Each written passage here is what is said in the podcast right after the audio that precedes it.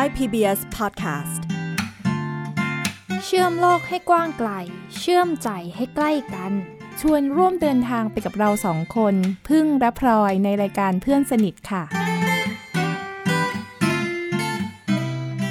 พบกันอีกครั้งกับรายการเพื่อนสนิทนะคะ ไม่น่าเชื่อว่าเผลอแป๊บเดียวเราจัดรายการกันมาถึง 6 เดือนเต็มๆแล้วค่ะพี่พึ่ง ต้องบอกคุณผู้ฟังสักนิดหนึ่งว่า ตอนเนี้ยก็จะเป็นตอนสุดท้ายของซีซั่นแรกของพวกเราแล้วนะคะ แต่ว่าประเด็นที่จะมาคุยกันวันนี้เป็นเรื่องที่พอคิดว่าสำคัญแล้วก็น่าสนใจมาก ๆเลยค่ะพี่พึ่ง พออยากจะมาชวนคุยถึงเรื่องของ วันที่คนพิการให้ความสำคัญ ซึ่งมันเยอะมากค่ะพลอยอยากจะขอเริ่มต้นที่วันที่พลอยรู้สึกว่ามันสำคัญสำหรับคนตาบอดก่อนนะ อันดับแรกเลยก็คือ วันอักษรเบรลโลก เป็นวันที่ 4 มกราคม ทุกของทุกๆ ปีเลยนะอ่าเปิดสกราชมาปุ๊บ ก็เป็นวันอักษรเบรลโลกเลยอืมเวลาพูดถึงอักษรเบรลพี่นึกถึงอะไร ก็ต้องอ่านไงอ่า มันก็ทำได้หลายอย่างเนาะอ่านอักษรเบรลเขียนอักษรเบรลหรือรำลึกถึงคนที่ริเริ่มการใช้อักษรเบรลเพราะอะไรเราถึงเรียกว่าอักษรเบรลรู้ไหม คือเบรลเนี่ยมาจากชื่อของคนตาบอดคนหนึ่งค่ะพี่พึ่ง ชื่อว่าหลุยส์เบรล เกิดตั้งแต่ปี 1809 เลยนะพี่อื้อหืออ่ายาวนานมากๆ ก็ประมาณ 2-300 ปี ซึ่งก่อนหน้านั้นนะคะไม่มีอักษรเบรลนะโอ้ไม่มีอักษรเบรลแล้วคนตาบอดเข้าถึงหนังสือยังไง ก็เข้าถึงหนังสือเข้าถึงการเรียนได้ลำบากมาก ๆ จนกระทั่งเริ่มมีการใช้อักษรเบรลเนี่ยแหละ โดยหลุยส์เบรลเนี่ยเขาประดิษฐ์อักษรเบรลขึ้นมาจากการอาลองใช้สว่านเนี่ยเจาะลงไปบนแผ่นหนังอืมโดยเขา เอาเทคนิคเนี้ยปรับมาจากการเขียนสื่อสารของทหารสื่อสารกันตอนกลางคืน night writing โดยใช้จุดสัมผัส แต่ว่าของของทหารเนี่ยมันมี 12 จุด ทีนี้พอปรับมาเป็นอักษรเบรลเนี่ยมันจะลดเหลืออยู่แค่ 6 จุดเท่านั้นมก็คือทำให้จำนวนจุดมันมันน้อยลงแล้วก็ครอบคลุมตัวอักษรที่มันครบถ้วน ซึ่ง อ่าหลายๆคนที่พอรู้จักมักจะเข้าใจว่าอักษรเบรลเนี่ยคือภาษาภาษาหนึ่งอืมอืมเขาจะเผลอเรียกผิดเป็นภาษาเบรลอืมแต่ในความเป็นจริงแล้วเนี่ยเบรลคือตัวอักษรค่ะเป็นตัวอักษรที่เป็นสัญลักษณ์ที่แทนตัวอักษรของชาติต่างๆ ได้เลย เพราะฉะนั้นเนี่ยมันจะมีอักษรเบรล ภาษาไทย อักษรเบรล ภาษาอังกฤษ ภาษาญี่ปุ่น แต่มีหน้าตาเหมือนกันก็คือมีจุด มีจุดอืมมีจุด 6 จุดเนี่ย แต่ว่ามันจะเรียงตัวแตกต่างกันไป ขึ้นอยู่กับว่าเขากำหนดว่าหน้าตาแบบเนี้ยแทนอักษรอะไรอืมอ่าซึ่งมันทำให้คนตาบอดทั่วโลกเนี่ยเข้าถึงหนังสือได้อืมสื่อสารได้ในสิ่งที่เราอยากจะสื่อสารจดบันทึกได้ เปิดโลกเลยนะ ของคนตาบอดสู่การอ่านและการเขียนใช่ไหม ถูกต้องเลยแล้วมันมันไม่ใช่แค่เรื่องของการอ่านการเขียน แต่มันคือเรื่องของการศึกษาพลอย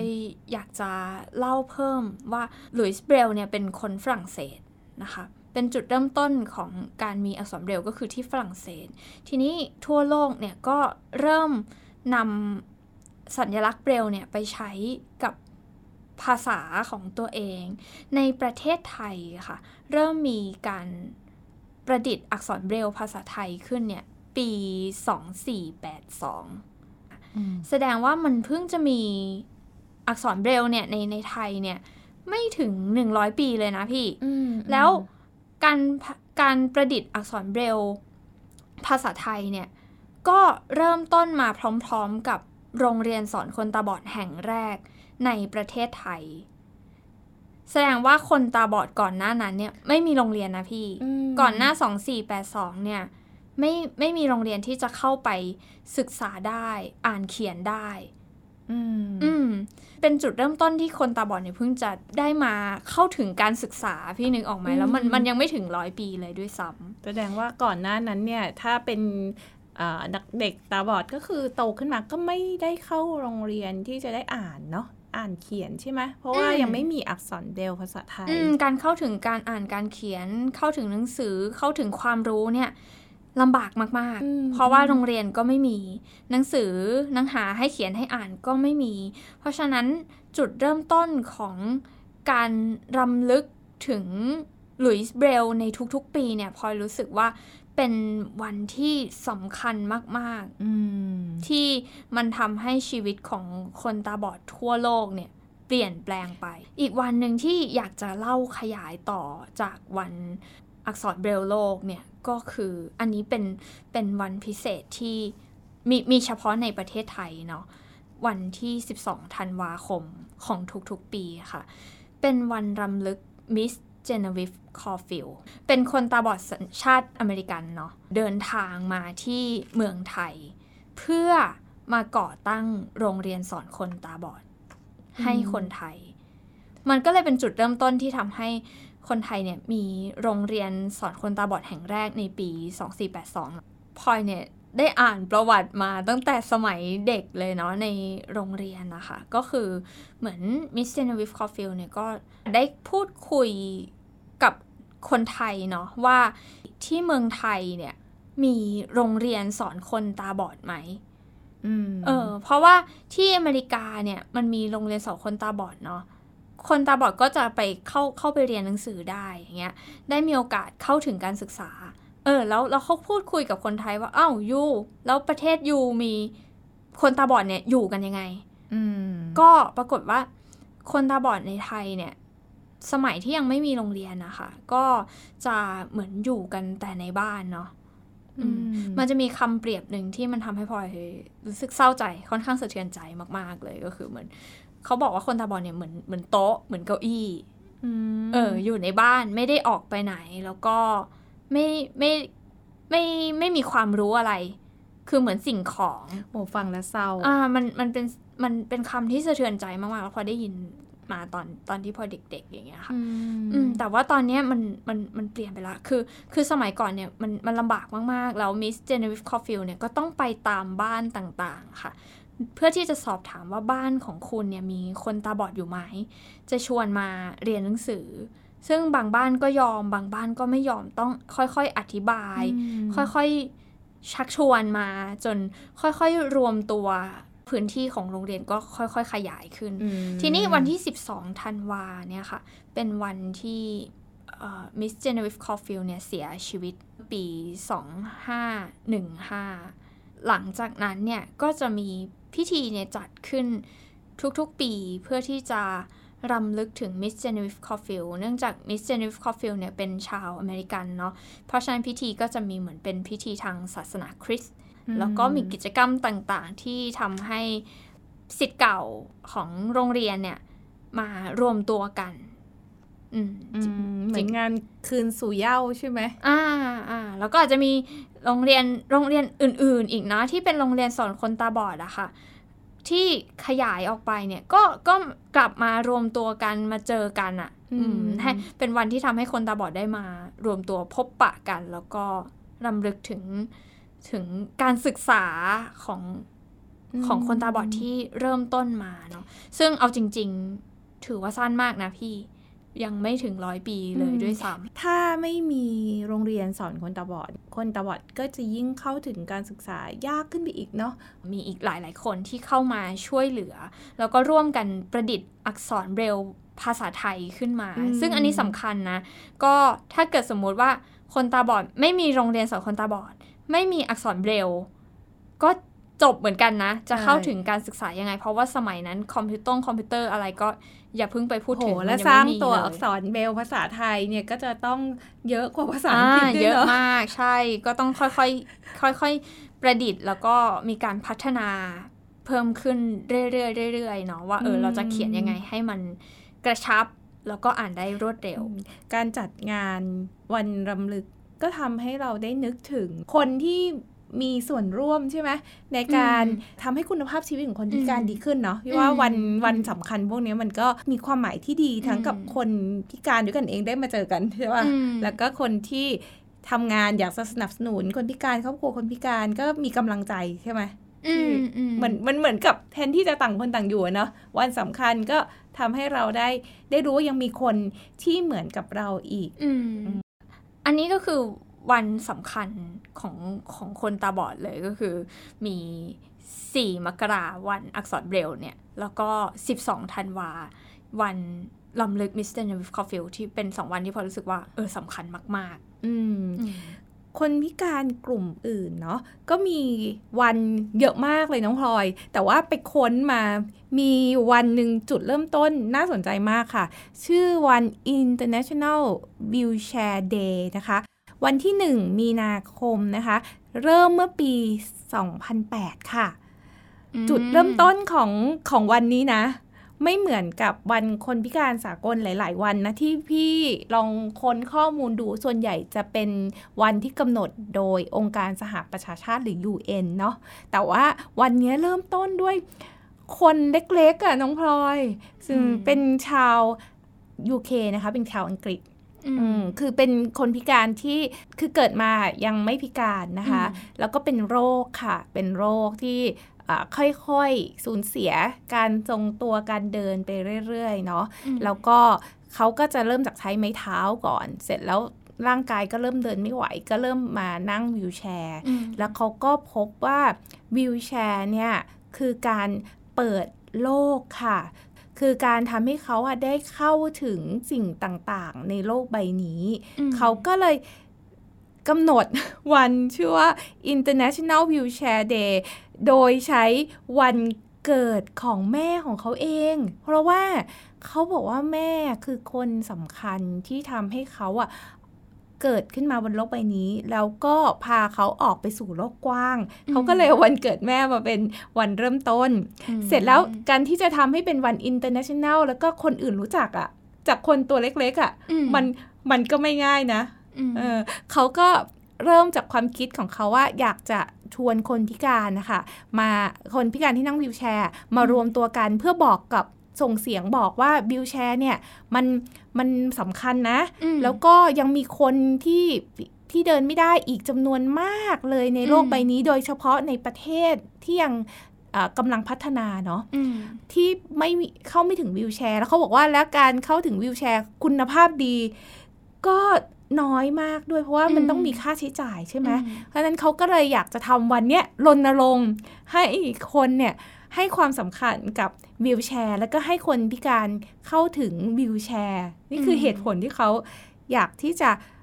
กำหนดวันนี้ขึ้นมาอืมแล้วก็การที่อยู่ๆจะทำให้เป็น international อะมันก็ต้องคำว่า inter มันก็ต้องมีต่างประเทศใช่ไหมอืมอืมเขาก็บอกว่าเขาก็เริ่มจากการชวนคนพิการในประเทศของเขาก่อนนะ แค่ไม่อืมกี่คนเนี่ยมารวมตัวกันก่อนอืมเสร็จแล้วก็เริ่มเชิญคนที่นั่งวิวแชร์ และเป็นคนที่อาจจะมีชื่อเสียงเป็นผู้บริหารเป็นนักการเมืองฮะเข้ามาร่วมปุ๊บอะก็เริ่มมีนักข่าวมีอะไรมาเนาะอืมอืม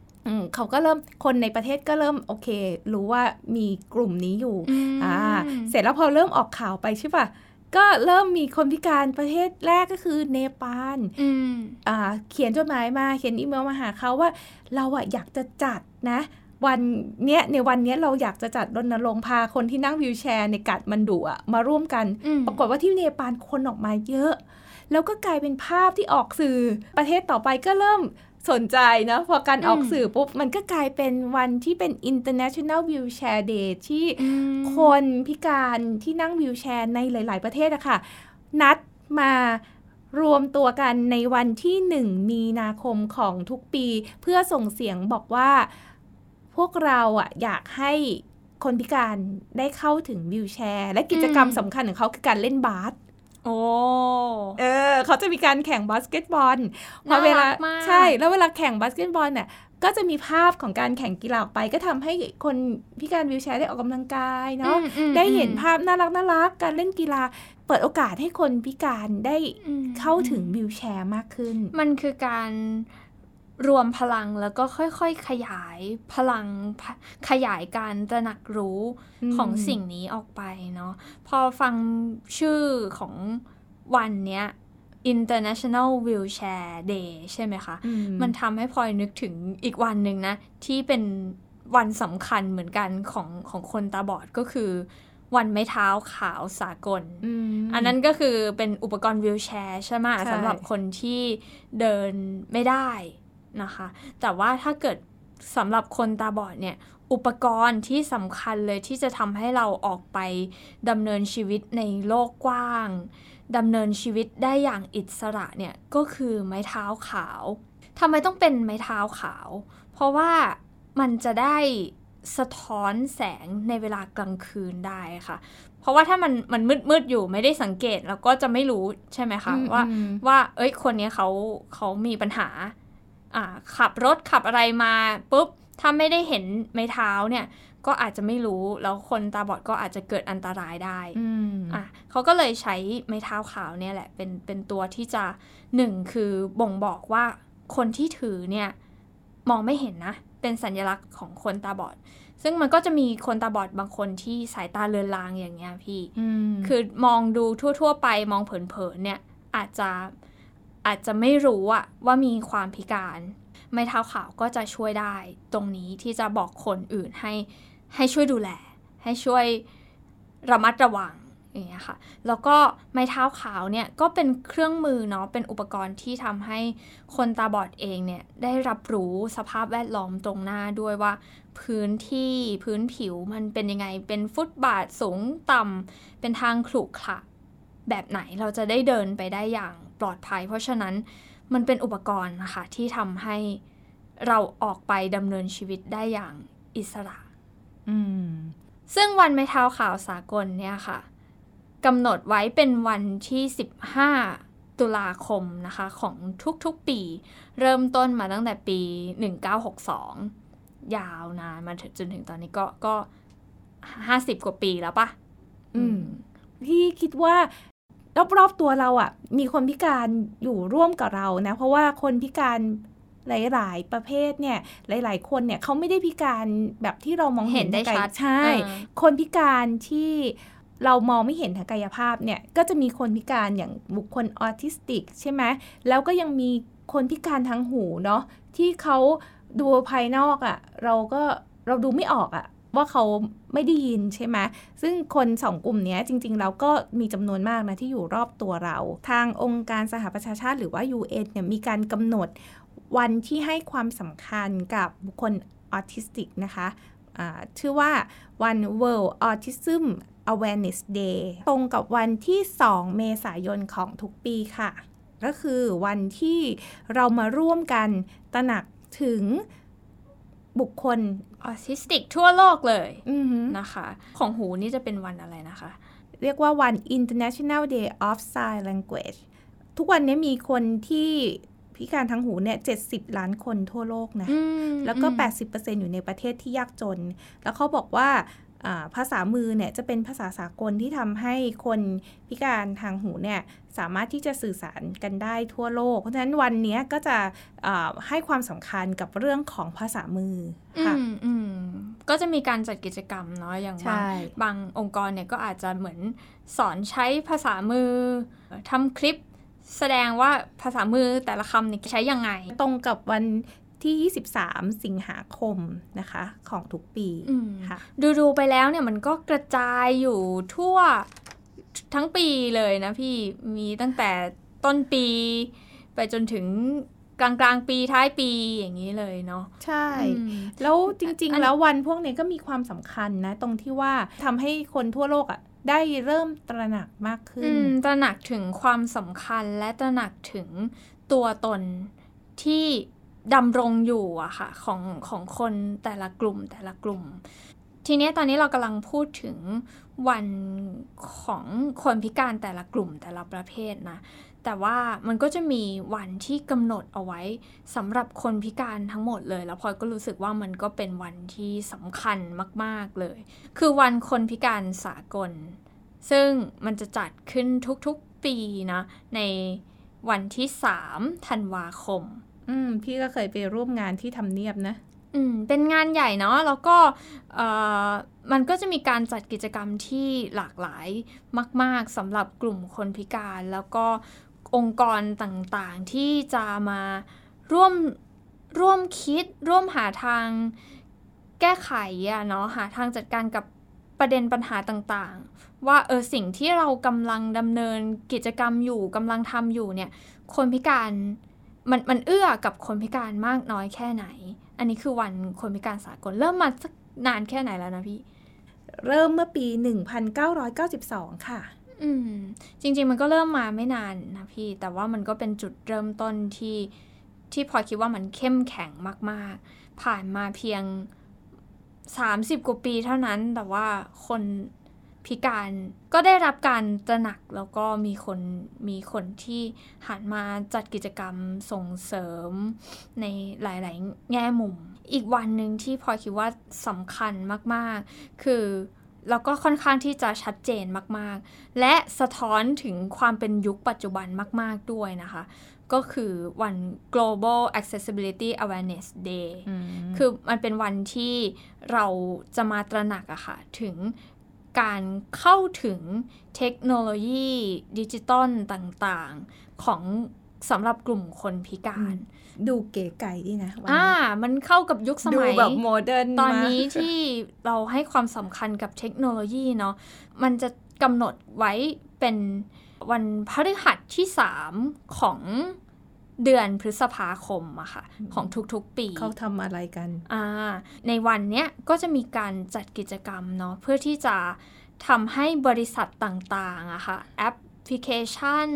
เว็บไซต์ องค์กรต่างๆ ที่เกี่ยวข้องกับเทคโนโลยีเนี่ยตระหนักถึงความสำคัญของการที่จะทำให้คนพิการเนี่ยเข้าถึงเทคโนโลยีได้ อย่างเช่นในปีเนี้ย Apple ค่ะ Apple ก็ได้ปล่อยฟีเจอร์ เปิดตัวฟีเจอร์ต่างๆ ที่มันจะมาทำให้คนพิการเนี่ย ทั้งคนตาบอด คนหูหนวก คนตาบอดสี คนกล้ามเนื้ออ่อนแรงต่างๆ เข้าถึงอุปกรณ์ของ Apple ได้อย่างสะดวกสบายเพิ่มมากขึ้น หรือแม้แต่ทั้ง Google เอง Facebook เอ่ยเออ Microsoft เอ่ยก็มีการเปิดตัวเทคโนโลยีที่คำนึงถึง คนพิการที่จะมาใช้งานอุปกรณ์ของเขาด้วย เพิ่มมากขึ้นค่ะ อืม อืม ซึ่งมันสำคัญมาก ๆ เลยนะ ใช่ใช่เพราะยุว่าคเนี้ยเพราะว่าถ้าเกิดคนพิการเนี่ยเข้าไม่ถึงเทคโนโลยีนี่ มันมันเหมือนมันเหมือนแขนขามันถูกตัดไปเหมือนกันนะคะ เพราะทุกวันเนี้ยที่พลอยดำเนินชีวิตได้เนี่ย เกี่ยวข้องกับเทคโนโลยีพึ่งพาเทคโนโลยีทางนั้นเลย พอพูดถึงเทคโนโลยี ที่มันออกแบบมาให้ทุกคนเข้าถึงได้อะค่ะพลอยคิดว่ามันไม่ใช่แค่ตัวบริษัทเนาะที่จะที่จะควรตระหนักถึงสิ่งนี้ แต่ว่าคนทั่ว ๆ ไปอะค่ะพี่พึ่งอืมเราเนี่ยแหละที่เป็นผู้ใช้เป็นผู้มีส่วนในการเอ่อสร้างข้อมูลในยุคปัจจุบันเนี่ยก็มีส่วนเหมือนกันนะที่จะ ตระหนักถึงความสำคัญของการทำให้คนพิการเนี่ยเข้าถึงข้อมูลผ่านทางเทคโนโลยีได้ เพราะฉะนั้นวันนี้ในช่วงปันกันนะคะ เรามีเทคนิค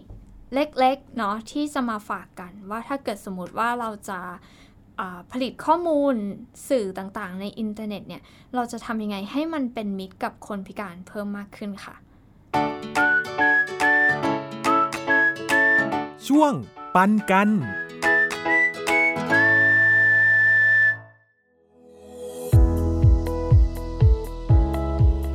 ทคนิคที่จะทำให้เราช่วยให้คนพิการนะคะเรียนทำงานประชุม หรือเข้าร่วมอบรมสัมมนากับเราได้อย่างสะดวกสบายเพิ่มขึ้น วันนี้พลอยมี 3 เทคนิคเบื้องต้นอยากจะมาแบ่งปันกันค่ะ อย่างแรกเลยค่ะ เข้าใจความต้องการ คนพิการแต่ละประเภทเนี่ยมีความต้องการที่แตกต่างกันนะคะ ยกตัวอย่างคนตาบอดค่ะ ต้องการไฟล์เอกสารสำหรับการเรียนการประชุมล่วงหน้านะคะ เนื่องจากว่าคนตาบอดไม่เห็นภาพสไลด์ที่ฉายอยู่บนหน้าจอนะคะ เพราะฉะนั้นถ้าเราส่งไฟล์เอกสารล่วงหน้าให้คนตาบอดเนี่ย คนตาบอดก็จะใช้โปรแกรมอ่านจอภาพ อ่านข้อมูลมาก่อนได้ แล้วก็ทำความเข้าใจตามการเรียนตามการประชุมได้ทัน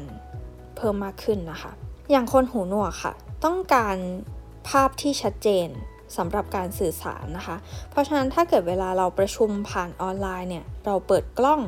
คนหูหนวกก็จะอ่านปากของเราได้ แล้วก็ทำความเข้าใจได้ทัน หรือคนที่ใช้ภาษามืออย่างเงี้ยค่ะ ก็จะถ้าเราพูดให้ช้าลงอย่างนี้เนาะก็จะช่วยให้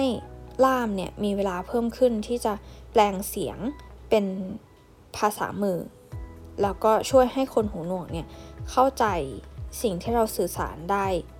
ง่ายดายขึ้น ข้อ 2 ค่ะ เข้าใจธรรมชาติของความพิการ พอยกตัวอย่างอย่างคนทั่วไปเนี่ยใช้ตาดูแล้วก็ใช้หูฟัง แต่คนตาบอดเนี่ยค่ะ ใช้ตาดูไม่ได้ตัดออกไปหนึ่งอย่าง เหลือใช้หูฟัง ก็จะทำให้บางทีอาจจะต้องใช้เวลาเพิ่มขึ้นที่จะทำความเข้าใจหรือประมวลผลข้อมูลต่างๆนะคะ พอยกตัวอย่างอย่างเวลาพลอยประชุมผ่านทางออนไลน์เนี่ยค่ะ ก็จะต้องใช้หูฟังทั้งคนที่พูดในที่ประชุม ฟังทั้งโปรแกรมอ่านจอภาพ อ่านข้อมูลของคนที่พิมพ์ข้อความเข้ามาในช่องแชทออนไลน์ เพราะฉะนั้นมันจะใช้เวลาเพิ่มมากขึ้นที่จะทำความเข้าใจหรือว่าโต้ตอบ ความคิดเห็นมีส่วนร่วมในที่ประชุมนะคะคนตาบอดบางทีอาจจะโต้ตอบช้าในที่ประชุมออนไลน์ แต่ไม่ได้แปลว่าพวกเขาไม่ต้องการที่จะโต้ตอบหรือว่ามีส่วนร่วมนะคะ เพียงแต่ว่ามันใช้เวลาเพิ่มขึ้นเท่านั้นเอง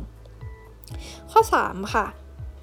เข้าใจข้อจำกัดของอุปกรณ์ พอยกตัวอย่างอุปกรณ์อย่างโปรแกรมอ่านจอภาพเนี่ยค่ะไม่สามารถที่จะเข้าถึง ข้อมูลที่เป็นรูปภาพได้ แต่เข้าถึงข้อมูลที่เป็นข้อความได้ เพราะฉะนั้นเวลาที่เราจัดเตรียมสไลด์เนี่ยค่ะ ถ้าเราใส่รูปภาพน้อยๆ และใช้ข้อความที่ชัดเจน ก็จะช่วยให้โปรแกรมอ่านจอภาพเนี่ยเข้าถึงข้อมูลตรงนี้ได้ง่ายดายขึ้น หรือถ้ามันจำเป็นจะต้องมีรูปภาพจริงๆ เราใส่ข้อความสักนิดหนึ่งอธิบายรายละเอียดของภาพนั้นๆ หรือว่า ตั้งชื่อภาพสักนิดหนึ่งว่าภาพที่เราใส่เนี่ยมันเกี่ยวกับอะไรก็จะช่วยให้โปรแกรมอ่านจอภาพเนี่ยช่วยคนตาบอดได้เพิ่มมากขึ้น ถ้าเราเข้าใจ 3 ความเข้าใจเนี่ยค่ะ ก็จะช่วยให้คนพิการนะคะ เรียนทำงานประชุม แล้วก็ร่วมอบรมสัมมนากับเราได้สะดวกเพิ่มขึ้นแล้วค่ะ Thai PBS Podcast View the world via the voice เราพูดกันมาถึงวันสำคัญสำคัญของคนพิการ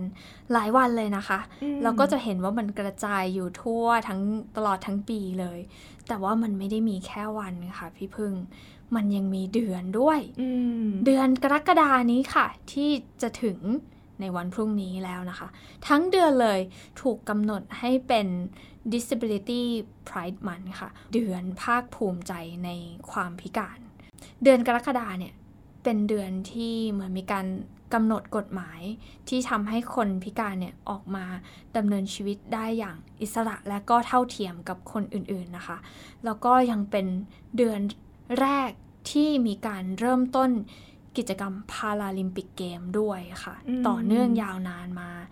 นานมากๆ ซึ่งมันก็เลยทำให้เดือนนี้เป็นเดือนสำคัญมากๆนะคะ ที่คนพิการ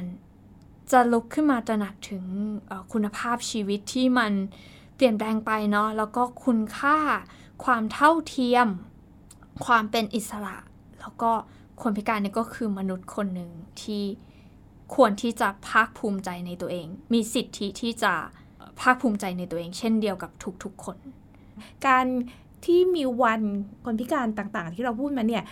ทำให้เราได้รู้ว่าเราจะเข้าถึงหรือว่าช่วยเหลือนะคะ เพื่อทำให้คนพิการมีคุณภาพชีวิตที่ดีขึ้นได้ยังไงพลอยคิดว่ามันคือการที่เราจะมาร่วมมือแล้วก็ส่งเสริมอะค่ะ ให้คนพิการเนี่ยได้ภาคภูมิใจในตัวเอง แล้วก็เดือนกรกฎานี้ก็ถือเป็นจุดเริ่มต้นที่ที่ดีที่สำคัญนะคะ อยากจะเชิญชวนให้เราทุกคนนะคะ กลับมาลองสำรวจสิ่งที่เราทำ จุดที่เราอยู่วิถีชีวิตของเราเนี่ยในแต่ละวันเนี่ยว่าเราเองอะค่ะจะมีส่วนช่วยสนับสนุนส่งเสริมให้คนพิการเนี่ยเกิดความภาคภูมิใจในตัวเองเพิ่มขึ้นยังไงได้บ้าง วันนี้ที่เราคุยกันมาเนี่ยก็จะเห็นว่าทุกๆวันแต่ละวันที่มันกำหนดขึ้นมาเนี่ยมันมีความหมายเนาะพี่พึ่ง มันมาจากคนเล็กๆ หรือมาจาก บริษัทต่างๆ มาจากรัฐบาลหลาย ๆ กลุ่มเลยที่เราได้ริเริ่มอะไรบางอย่าง แล้วสิ่งที่เราริเริ่มเนี่ยโหมันมันส่งผลนะต่อคนทั่วโลกเลยอะพออยากให้ทุกๆคนนะคะได้ตระหนักถึงความสำคัญของวันต่างๆ เหล่านี้ด้วย แล้วก็หวังว่าทุกๆคนจะได้ตระหนักถึงความสำคัญของคนพิการ เพิ่มขึ้นไปพร้อมๆกัน เพราะว่าคนพิการเนี่ยก็เป็นส่วนหนึ่งที่อยู่ในสังคมอยู่ร่วมกันกับเรา แล้วก็วันนี้ก็เป็นวันสุดท้ายเนาะที่เราจะ ปิดท้ายกันในซีซั่นนี้แล้ว ส่วนตอนถัดไปเนี่ยซีซั่นถัดไปของเราเนี่ยค่ะ เราก็ตั้งใจว่าเราจะหาข้อมูลดีๆ หาเรื่องราวดีๆ ที่จะมาแลกเปลี่ยนแบ่งปันชวนพูดคุยกับคุณผู้ฟัง เราก็วางแผนว่าเราจะไปท่องเที่ยวโลกกว้างกันให้มากขึ้น เพื่อมาแบ่งปันในเรื่องราวสู่กันนะคะอืมอืมเพราะฉะนั้น ฝากติดตามนะคะ ในซีซั่นถัดไปว่าจะมีเรื่องราวที่น่าสนใจอะไรบ้างที่อืมเราจะมาแบ่งปันกันค่ะนะคะ วันนี้เราสองคนลาไปก่อน มันมันดูปิดท้ายก็จริง แต่ว่าสัญญากับคุณผู้ฟังว่าจะไม่ใช่ท้ายสุดแน่นอนค่ะ เพราะว่าเดี๋ยวเราจะกลับมาพบกับคุณผู้ฟังอีกในซีเร็ซั่นวถัดๆนี้ไปในซีซั่นนะคะถัดไป ฝากติดตามพวกเราด้วยนะคะ วันนี้ลาไปก่อนแล้ว แล้วก็เดี๋ยวจะกลับมาพบกับคุณผู้ฟังใหม่อีกแน่นอน วันนี้สวัสดีค่ะ สวัสดีค่ะ ติดตามรายการได้ทางเว็บไซต์และแอปพลิเคชันของไทย PBS Podcast Spotify SoundCloud Google Podcast Apple Podcast และ YouTube Channel ของไทย PBS Podcast Thai PBS Podcast We the World We the Voice